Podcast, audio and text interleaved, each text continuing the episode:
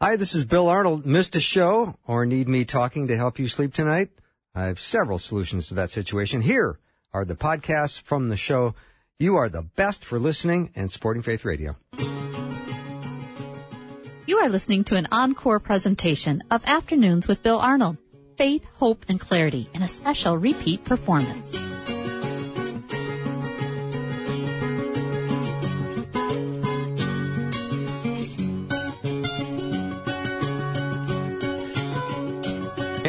Welcome to Afternoons with me. I'm Bill Arnold. I want to thank the guys who were around for Guy Talk last hour. The guys did a great job.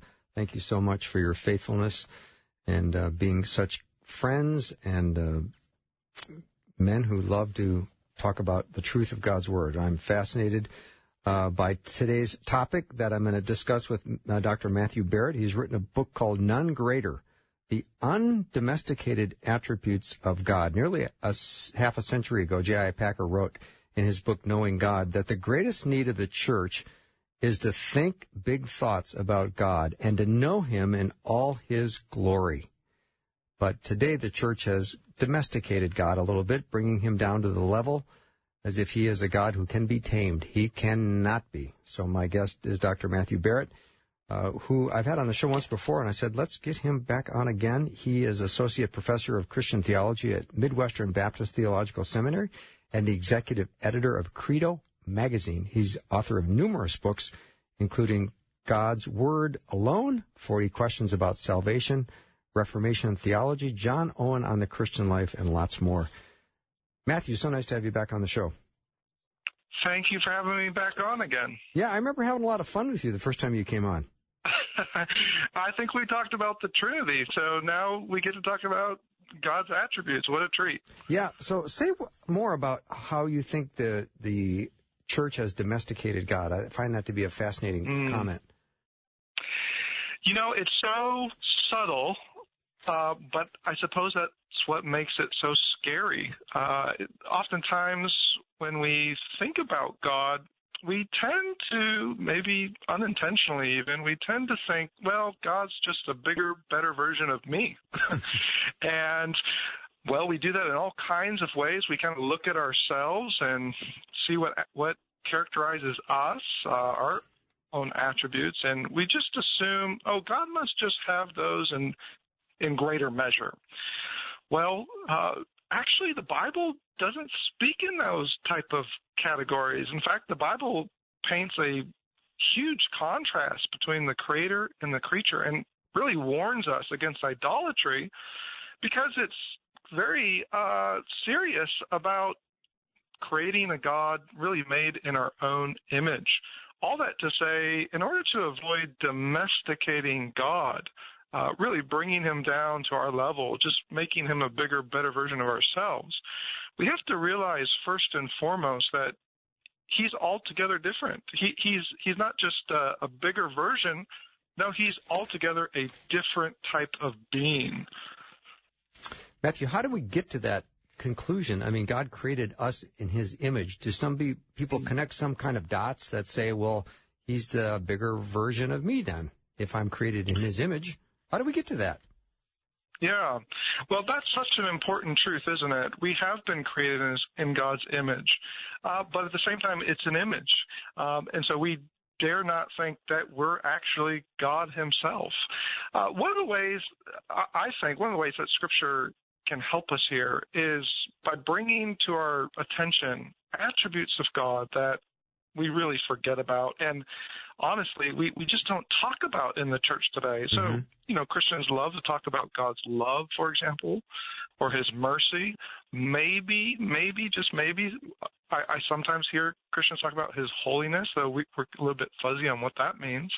But actually, Scripture introduces us to attributes of God uh, that we have just forgotten. Uh, let me just see if I can name a few of them.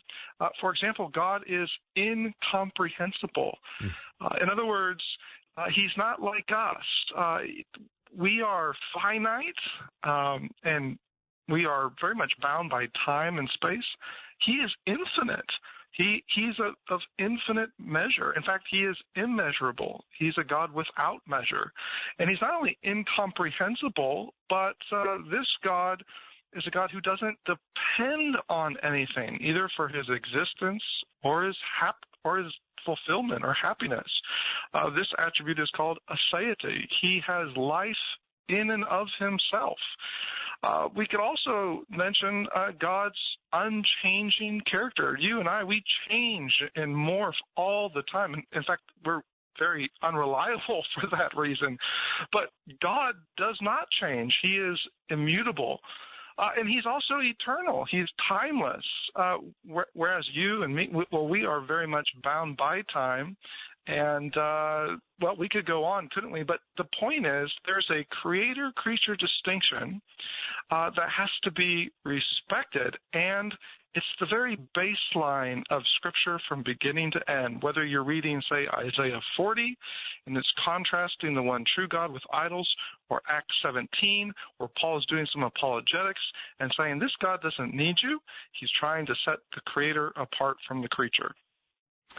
Matthew and I think of the fact that a mind outside this world created this world. That's where I can stop and go, yep, he's different. That's exactly right. And uh, sometimes it's almost too e- simple to say, isn't it? Uh, because as Christians, we believe that God created out of nothing, creation ex nihilo, as it's called.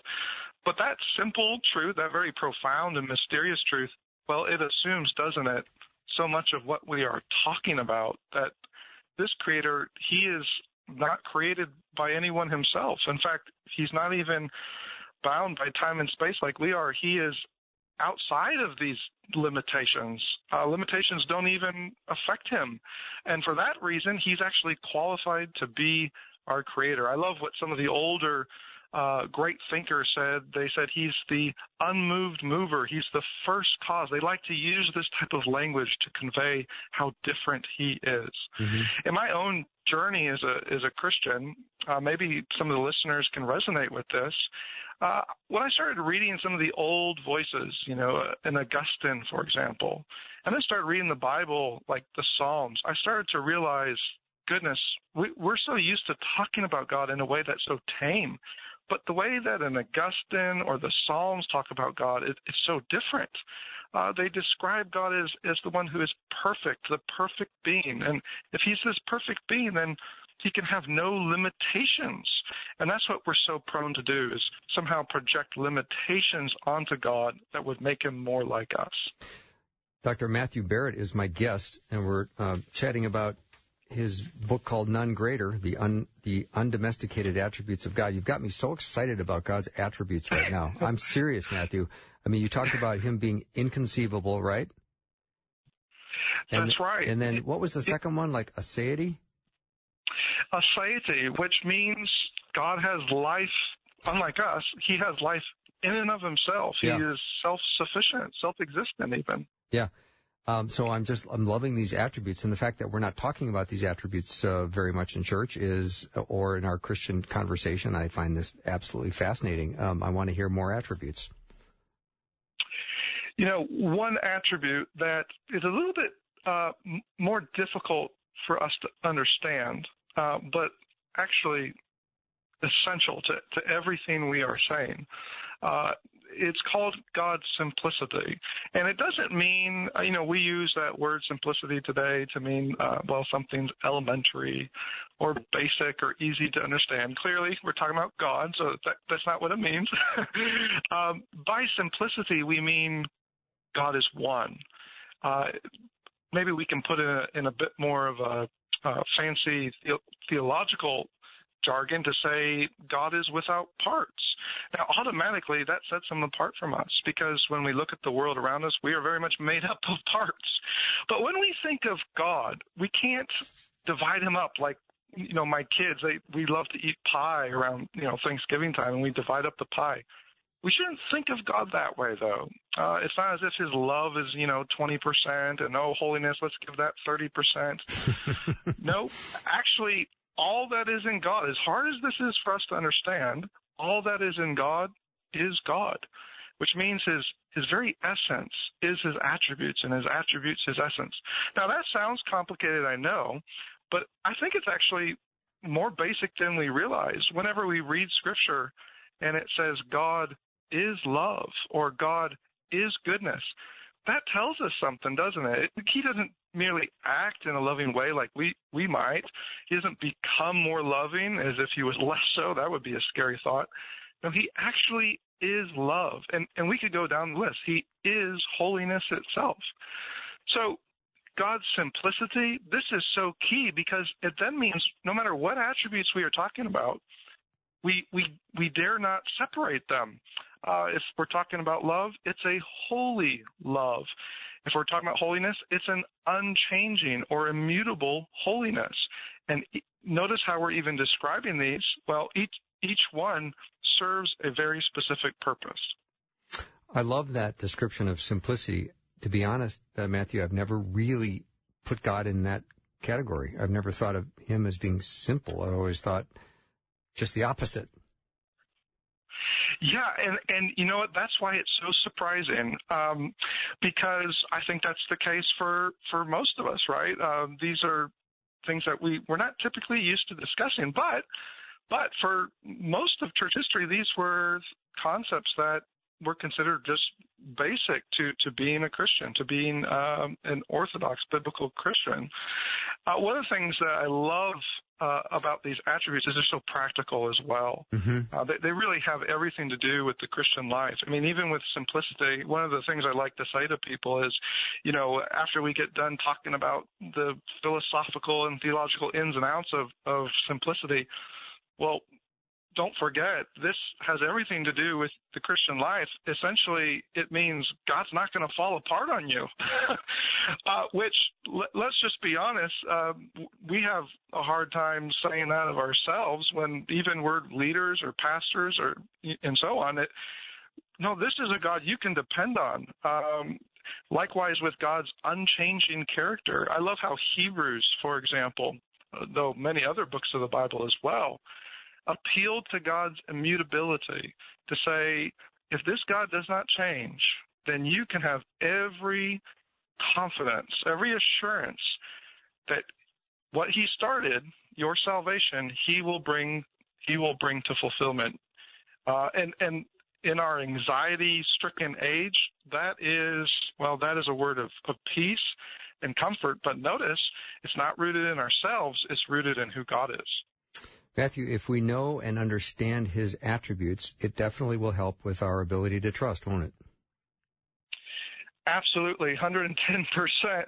Um, you know, and we we know this, but we forget it. Mm-hmm. I forget it. I need to be reminded of this in so many ways. Um, I can't help but but think, you know, of another example. Uh, God being eternal, uh, which clearly, right? Clearly, this is something that that sets him apart from us immediately. Um, but notice if if he is eternal, uh, well, that's that is good reason then why he is the source of our eternal life. Mm-hmm. This is one of the reasons why I like to tell Christians, you know, it, the deep things of God of God can be difficult to understand, but but what did you expect? This is God after all.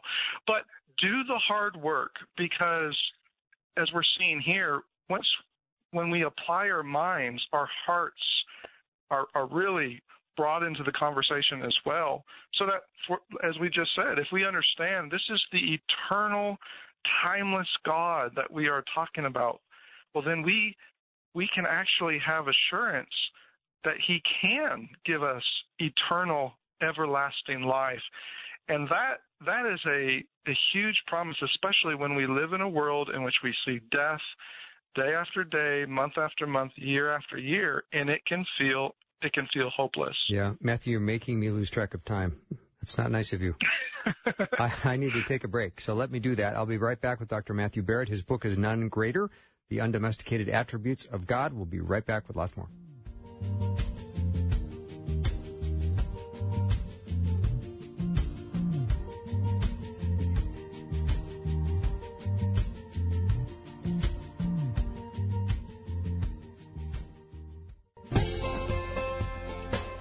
Listening to an encore presentation of Afternoons with Bill Arnold. Faith, hope, and clarity in a special repeat performance.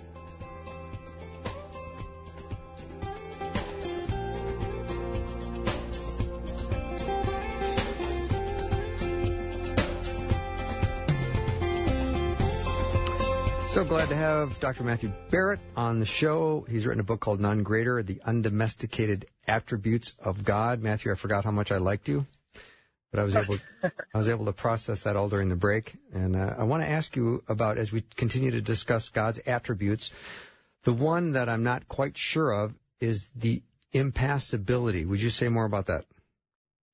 Yes, I find that this one, impassibility, uh, is an attribute that uh, really was taught uh, by the church for um, thousands of years. Um, but today, in the 21st century, we struggle with it. Um, it for I think a variety of reasons. Um, we just have a bit of a kind of default gut reaction against it, which I think can actually be quite revealing. Maybe we've tamed God a, a bit more than than we realize. Um, impassibility uh, is is an attribute that refers to the fact that God, well, he's he's not like us. Uh, we change in our emotions, don't we? Mm-hmm. I mean, mm-hmm. I don't know about you, but uh, depending on what's going on in my life, I am really affected by things outside of myself. Um, and I can be, uh, you know, w- one moment the happiest person in the world, next moment just feeling hopeless and maybe even depressed. I think we all resonate with that now to, to one degree now you're losing me, or another. yeah, I must. Be, I must just be uh, talking about myself. Yeah, you're talking about yourself. Go ahead. I'll listen.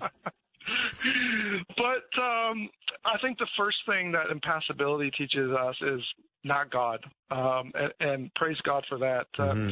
He is he is not this emotional roller coaster like like we we are so often. You know, early on in the church, this was so crucial because um, the the early Christians, uh, especially in a, a Greek context, had to different, differentiate the God of Christianity from, you know, the, the many uh, gods of uh, Greek religious practice. You think of uh, um, Zeus, for example. Well, Zeus could be all powerful one minute, and the next minute he is desperate um, even a bit pathetic as he is just desperate trying to, you know, uh, get a lover or change his form in order to win a battle or, I mean, the list just goes on. The point is, uh, and sometimes, which is a bit scary, sometimes they would even become uh, change and become immoral uh, in order to lust or, or do any number of things. And one of the first things that the Christians said, Christians said was, no, our God is very different. He is impassible. He he isn't. Uh, he's not this uh, pathetic emotional being like like your gods. Well, that that set the Christian God in contrast immediately. I think one of the things I like to say to people who are struggling with this is, you know, oftentimes I hear uh, it can be like a, a prayer group or a, a small Bible study, uh, usually in smaller settings where someone's really struggling, and and that's real, and, and God cares about that. Uh, they're they're really having a hard time, a hard go at life. Maybe something terrible's even happened, and you know we will just say something, just kind of a jerk reaction because we, we sometimes we don't know what to say. We'll say, "Oh, don't worry, that caught God by surprise," or "Don't worry, you know God's he's suffering just as much as you right now. And you know, immediately it sounds like, oh, that's a comfort. But if we stop and think about it, well, goodness, that is God just as vulnerable as us? Is is he just in as much in need of uh, rescue as we are?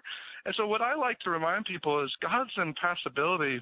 It makes sure, it makes certain that actually God will overcome suffering in this world one day and evil itself. Okay, Matthew. Uh, Dr. Matthew Barrett is my guest, and his uh, book that we're chatting about is None Greater: The Undomesticated Attributes of God. And as we talk about these attributes, Matthew, uh, thank you for discussing simplicity, immutability, and impassibility, because I wasn't sure what that one was. I know those have all fallen on pretty hard times nowadays. They're either getting rejected or they're being modified. So, mm. to talk about the severity or outcome if a if a believer fails to accept uh, one of these classical attributes of God? You know, Scripture takes it pretty seriously, doesn't it? Um, yeah. You know, on the one hand, you know, we all have blind spots and uh, in our knowledge and the way we live, and and so you know, we want to be gracious and bring each other along, encourage each other to to study the deep things of God. At the same time, though, if we are very much uh, hostile uh, to some of these really key attributes of God, well, that has all kinds of dangerous and even practical consequences. Uh, and we've kind of hinted at some of those some of those already. Uh, one of, let me just see if I can give uh, one example. We, haven't talked uh, yet about um, God as all knowing. Um, or his omnipotence, God is all powerful, for example. Uh, another one that I rarely hear talked about is God is all wise. Uh, these are what I like to call the the omnis of God. Uh, he is all powerful, omnipotence. He is all knowing, omniscience, and he is all wise, omnisapience. Why why are these so crucial? Well, not only are they important because we need to know who God is, but if we, uh, like you said, if we abandon one or modify one, the others start to crumble as well. Mm-hmm. It's sort of like a, a, a spider web. Have you ever woken up early in the morning and walked and there's a beautiful web? If you, if you start plucking and at those silk strings, well, the whole web starts to fall fall apart. Uh, so let, let's just take an example that's really practical. Um, if God is all knowing, but he's not omnipotent, well, then he knows everything, but he can't do anything about it. If he is omnipotent, but he's not all wise. Well, then he has all the power in the world, but he could be evil. Uh, that doesn't mean he's going to act in a way that's wise and good. So, all that to say, the way that the world is created, our trust in the Creator Himself, as well as our future hope that evil will be conquered and salvation will be ours, all of this depends not just on one of these, but on getting all of them right. Mm-hmm. Matthew, this is so interesting. I'm loving this. We have to go to break right now, um, but you have to promise me when I come back you'll still be on the line. I'll try. All right. Um, because I've got a bunch more questions, and if anyone else has heard something they'd like clarification on, you know that's always the invitation. I want you to understand everything Matthew's saying to the best of um, his ability to communicate what he said. If you need more, let me know. 877-933-2484. And Dr. Matthew Barrett is my guest. His book is None Greater, The Undomesticated Attributes of God. We'll be right back.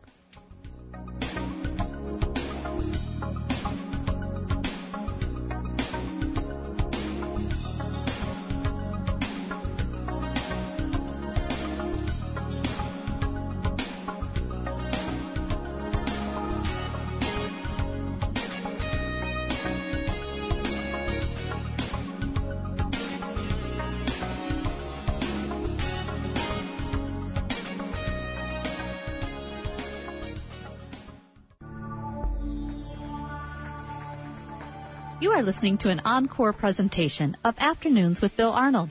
Faith, hope, and clarity in a special repeat performance.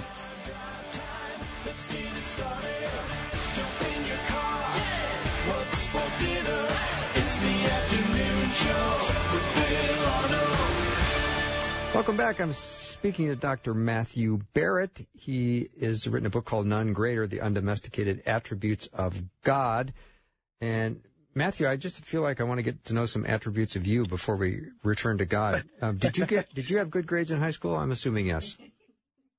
Well, I'm far less interesting, but uh, believe it, believe it or not, um, it wasn't until I got, uh, goodness, my second year in college that I started to actually take things seriously and and and it was my my future wife well at that point who introduced me to to the world of theology and I thought I had been a Christian for many many years read my bible but it was like opening the door to a whole new world.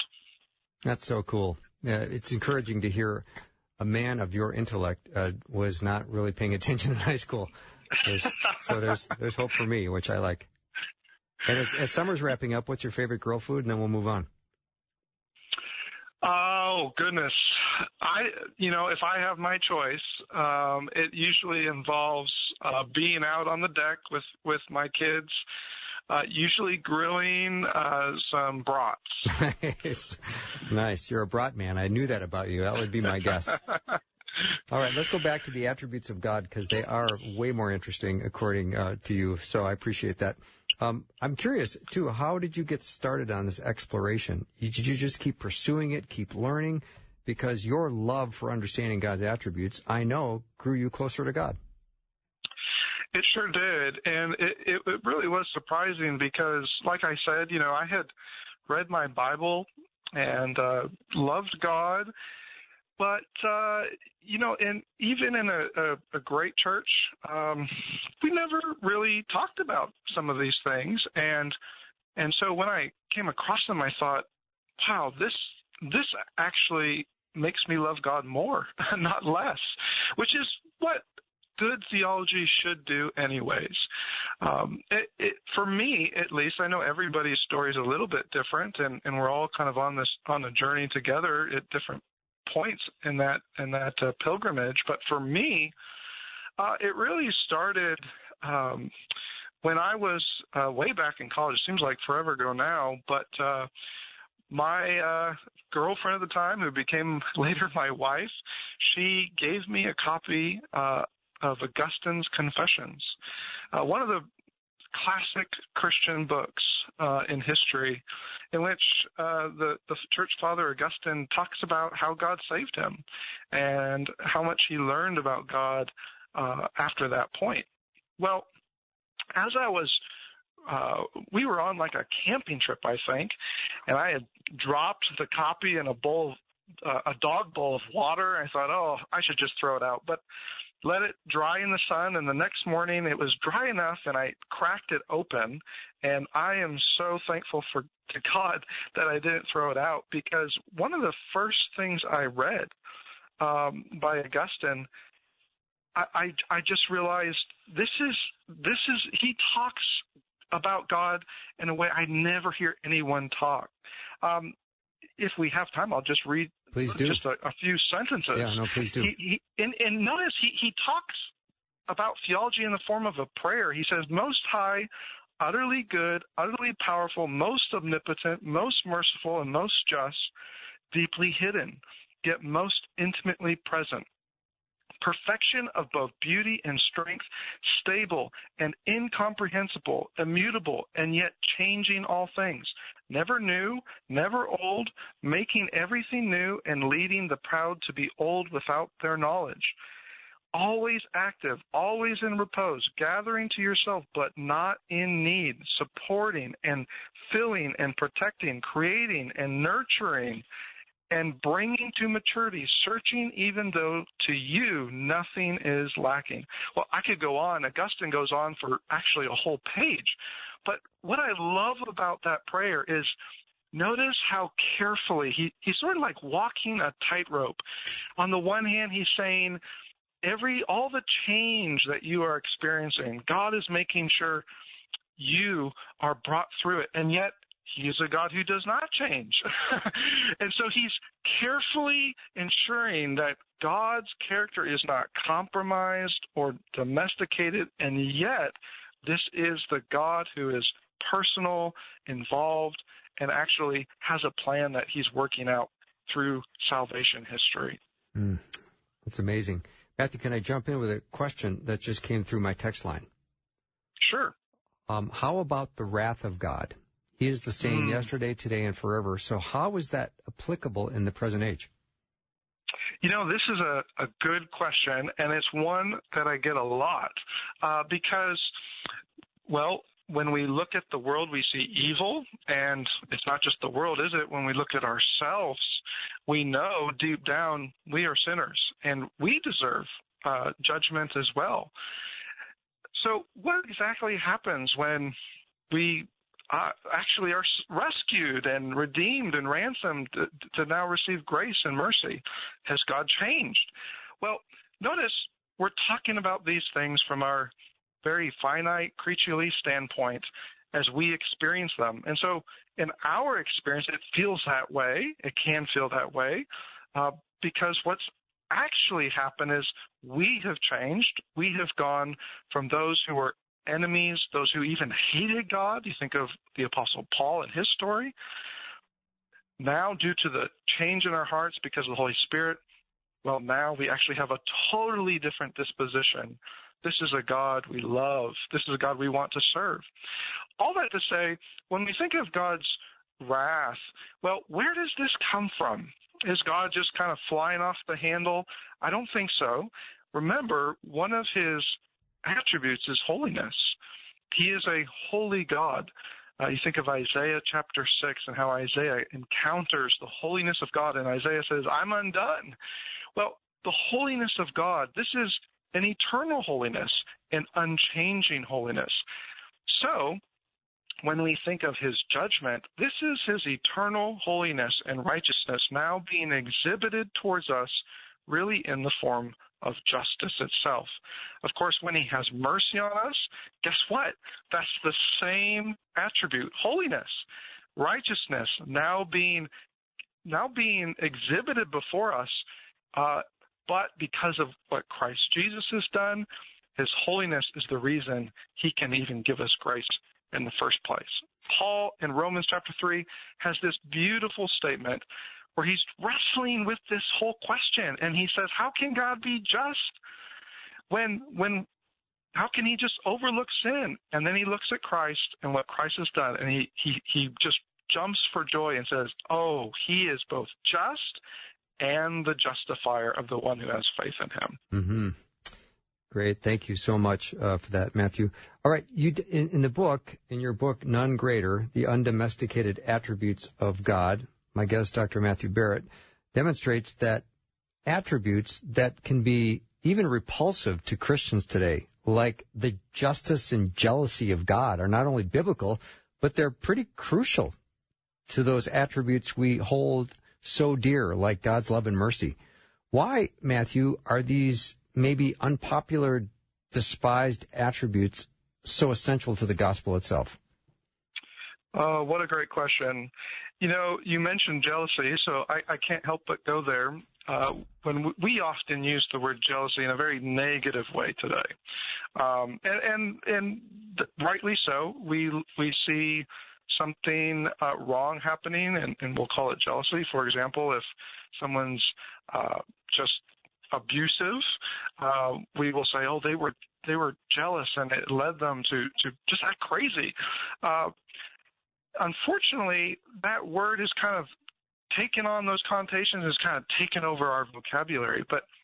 But actually, uh, some of our listeners might be surprised to learn jealousy used to also have good connotations as well, and we've kind of missed out on some of those. So yes, jealousy can can mean a, something bad, but it can also mean something good if it if it's actually used correctly. I like to. Uh, use the example of, of my own wife here, if she'll let me. Um, you know, if she if she were to ask me, you know, if I care for her and love her, and I say, oh yes, I I, you know, I, I care for you. Um, but then I, I were the next moment didn't care at all that she's, you know, running off with someone else.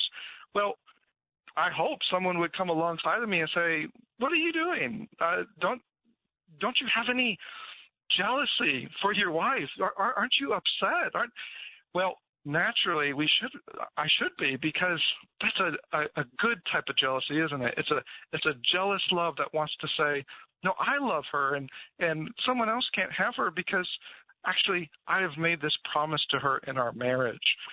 Well, if jealousy can be defined as a, a good thing in that way, well, no wonder then when we come to scripture, it can also speak of God in a very positive way.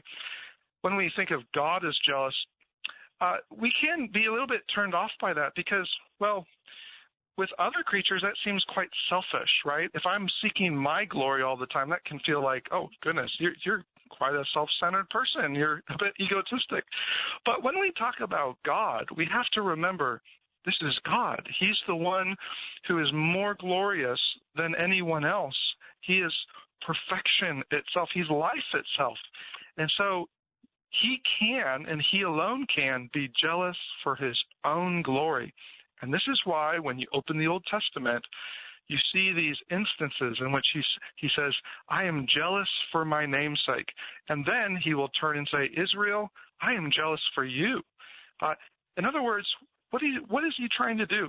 He doesn't want Israel to go off and worship those other idols because when they do so, they are actually committing idolatry rather than glorifying the one true God. And so he's jealous for them in a way that's good and healthy, in a way that actually displays his everlasting love.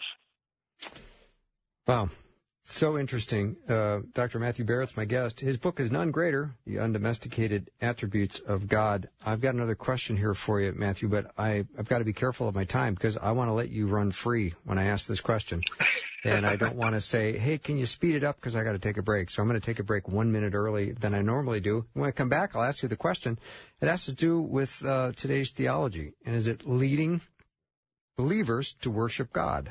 I've got more to that question when we return. Dr. Matthew Barrett is my guest. It's always a good time to show Christ's love to a hurting world through acts of kindness. So you can join our Kindness Always initiative at myfaithradio.com. You should check it out. And if you want to receive a daily email featuring a nice scripture graphic, you can sign up for the verse of the day email also at myfaithradio.com we will be right back.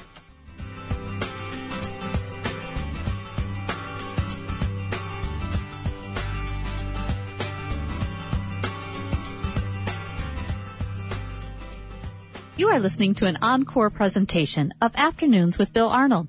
Faith, hope, and clarity in a special repeat performance. All right, if you missed any of this hour in particular, you're going to want to go to the beginning and hit start.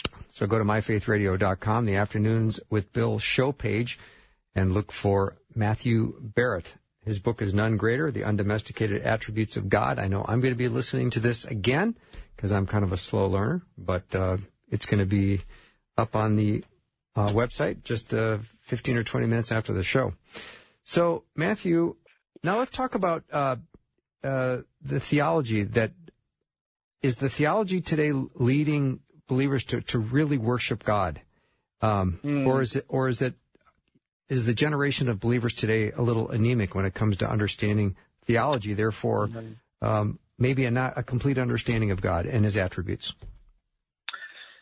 You know, when we read the scriptures, uh, the Psalms, for I, I, can't help but go back to the Psalms because uh, David, for example, uh, David doesn't have. I think if, if we were to resurrect David and bring him back into our own setting, he just wouldn't have a category for the way that, that we tend to segregate, separate, divorce who God is from from worship. Um, and and yet, when when we uh, look at our churches today, there's many good things about our churches, but I think one thing we struggle with is just this: we we tend to think, oh, you know, theology and all that stuff that's that's for nerds and maybe people who you know go to seminary. Uh, we're here in the church, and you know, this is about worship and. Well, when you open the Psalms, David doesn't think that way. Uh, David wants to talk about who God is. And the more he talks about who God is, the more he just bursts out in, in praise. So I like to tell my students, and I'm also a pastor in the church, I like to tell churchgoers, listen, theology, it always should lead to doxology. Always. And and so one of the ways we can do this is is simply by recognizing that uh, well we we experience so often, and we like to talk about, rightly so, what God does for us. But who God is is really the foundation, the, the, very foundation for what he does and all the benefits that we receive. So I guess I would say to listeners, you know, if you're a Christian, uh, study the deep things of God. Don't treat God like a, a cosmic uh, Santa Claus, as if you know you, you just go to God as a means to an end to, to sort of get something better, something else besides God. No, God is the end. Uh, he's the destination. Uh, he's the one that we want to worship, and, and that's where actually our, our happiness is going to be found. And so I, I can't help but return to that basic statement that the Psalms keep repeating God is good, His, His steadfast love endures forever. Well, it's because God doesn't just merely have some goodness to offer us, but He is goodness Himself that we then go to God and we, we just marvel at the ways that He is good and, and it leads us to worship. I, I say we be like David who said, and I think it's Psalm 27, there's just one thing he wants, one thing only. He wants to just gaze at the beauty of the Lord. Mm. I love that you're pointing us to worship. I would even suggest, and Matthew, you can agree or disagree, that you can worship your way out of some addictions. Hmm. You know, worship is so key, isn't it? Uh, yes. Uh, I, I think theology and worship, these two things go hand in hand. And so I would say to, to folks, don't don't think, hey, I've got to hold off on thinking about God and and until I, you know, get things together in my life or or I just need to worship. No, these things go together. So worship God and and I think what you will find is your life is transformed and it's transformed because your view of God himself is transformed. Matthew, I so appreciate that answer. And I, as we think about our desire for assurance, we want confidence uh, in God mm. and we want assurance. But it seems that from your book, it makes wonderful sense to focus on the attributes of God because when we fully yeah. understand God does not change and that we can trust in his promises, when we spend time dwelling on his attributes, we go, we understand God much more deeply. And that's how right. immutable he is. And then you start to feel that confidence. You know, that's exactly right. I think sometimes our default instinct is to say, oh, we want a God who's like us. But like you just mentioned, if if we think that way, well, it's not really God we're thinking about, and really, then that's not the type of God who can save us. It's not a God who's going to come through on His promises. Because if he's anything like us, he's just as much in need of rescuing as we are. So all that to say, you know, I love the illustration uh, from C.S. Lewis, one of my favorites. I think many people's favorites uh, in uh, Narnia, when I think it's Susan asks, she she hasn't met Aslan yet, right? And she asks uh, Mr. and Mrs. Beaver, um, "Is Aslan safe?" and they sort of laugh and they say safe of course he's not safe he, he's aslan uh, but he's good he's good and i think we we need that admonishment that that we're kind of susan aren't we we we, we just want to know well is this is god going to be safe you know and and uh, what what are we doing? Well, we're trying to tame God. We're trying to domesticate God. Of course, He's not safe. he, he's God after all. Uh, he, he's he's altogether different than you, um, but he is good, and he does have your good in mind.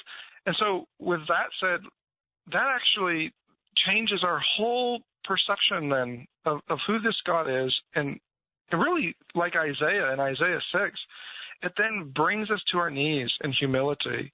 And we say, you know, woe, woe is me. Who am I to even contemplate this God, let alone receive mercy from him? I'm fascinated, Matthew, with your idea of domesticating God. I've never quite heard that until your book came out. And Matthew Barrett is my guest, and his book is None Greater, The Undomesticated Attributes of God. So when people domesticate God, and I've heard people say things like, well, I know God, and my God would never, and then fill in the blank. and I think, well, you've created God in your own image. You have dumbed God mm. down or domesticated him, so you have some control over what he's going to do and what he's going to say, which is ludicrous. Yes. Yes, and th- this is, you know, it, it's really the word domesticate. It's a strong word, but it's actually a nice way of saying don't commit idolatry. um, when we domesticate God, that's what we're we're we're flirting with it. At the very least, we're flirting with it. Uh, we're we're wanting to tame God and um, really make him a bigger, better version of ourselves. And well, this is a really popular move. If I'm honest, this is a very popular move in the last century. Um, some have called it monopolytheism, a big big word, but all it means is that well, then God is just like the gods of of those nations around Israel. Many gods actually very dependent. Uh, you know, in Isaiah 40, Isaiah, God mocks them. Oh, you, you need to be fed. You need, to, you need someone to make you. You, you know, you're dependent. Well, if that's the type of God we're talking about, that's not a God worthy of worship. So hmm. I would say to listeners, go back to the scriptures and go back to some of the church fathers like Augustine and humble yourself. And I think what you will find is this the God that I am now seeing. This is this is not a God of my own making. It can't be. This is a God who is altogether uh, a, a different type of being, one who is incomprehensible, immutable, eternal, timeless, and, and, so much more. And this is a God who, who's actually worthy of my worship then. Mm-hmm. Matthew, if I uh, get the book None Greater, uh, will I learn about the mystery and character of God? Yes, absolutely. And you not only will learn about the, the mystery and character of God, but this is the case for me. The more I study God, the more I realize I don't know. And it just drives me deeper then to keep going. So, yes, none greater, the undomesticated attributes of God. It'll walk you through chapter by chapter, short chapters, through each of the attributes of God. Um, and uh, I think it'll do just that. Yeah, it's really fired me up. I'm all excited now to study more and focus on the attributes of God. So thank you so much for what you've done for me today. Absolutely, and thank you for for having me. What a, yeah. what a joy to come on. But thank you so much for doing the show. Thank you. Yeah, enjoy your brats tonight. Dr. Matthew Barrett has been my guest. His book again is None Greater: The Undomesticated Attributes of God. If you want to receive a daily email featuring a scripture graphic, you can sign up for uh, at, for the verse of the day at myfaithradio.com. I think you should do it. I think it's great. And if you want to share your Faith Radio story, is if Faith Radio has become a part of your daily journey with God, we'd love to hear your story. You can share how God is using Faith Radio to encourage you and to help you grow. You can do that also at myfaithradio.com. That's our show for today. I want to thank the guys who made the power panel so wonderful today uh, during Guy Talk, and then this wonderful hour with Dr. Matthew Barrett. I I know I'm going to listen to this hour again. I want to hear it one more time. If you missed any of it, you can go to myfaithradio.com, check out the web page. Have a great night, everyone. As you lay your head on that pillow, know that God is working out His great plan in your life, and He loves you. I do too. See you tomorrow.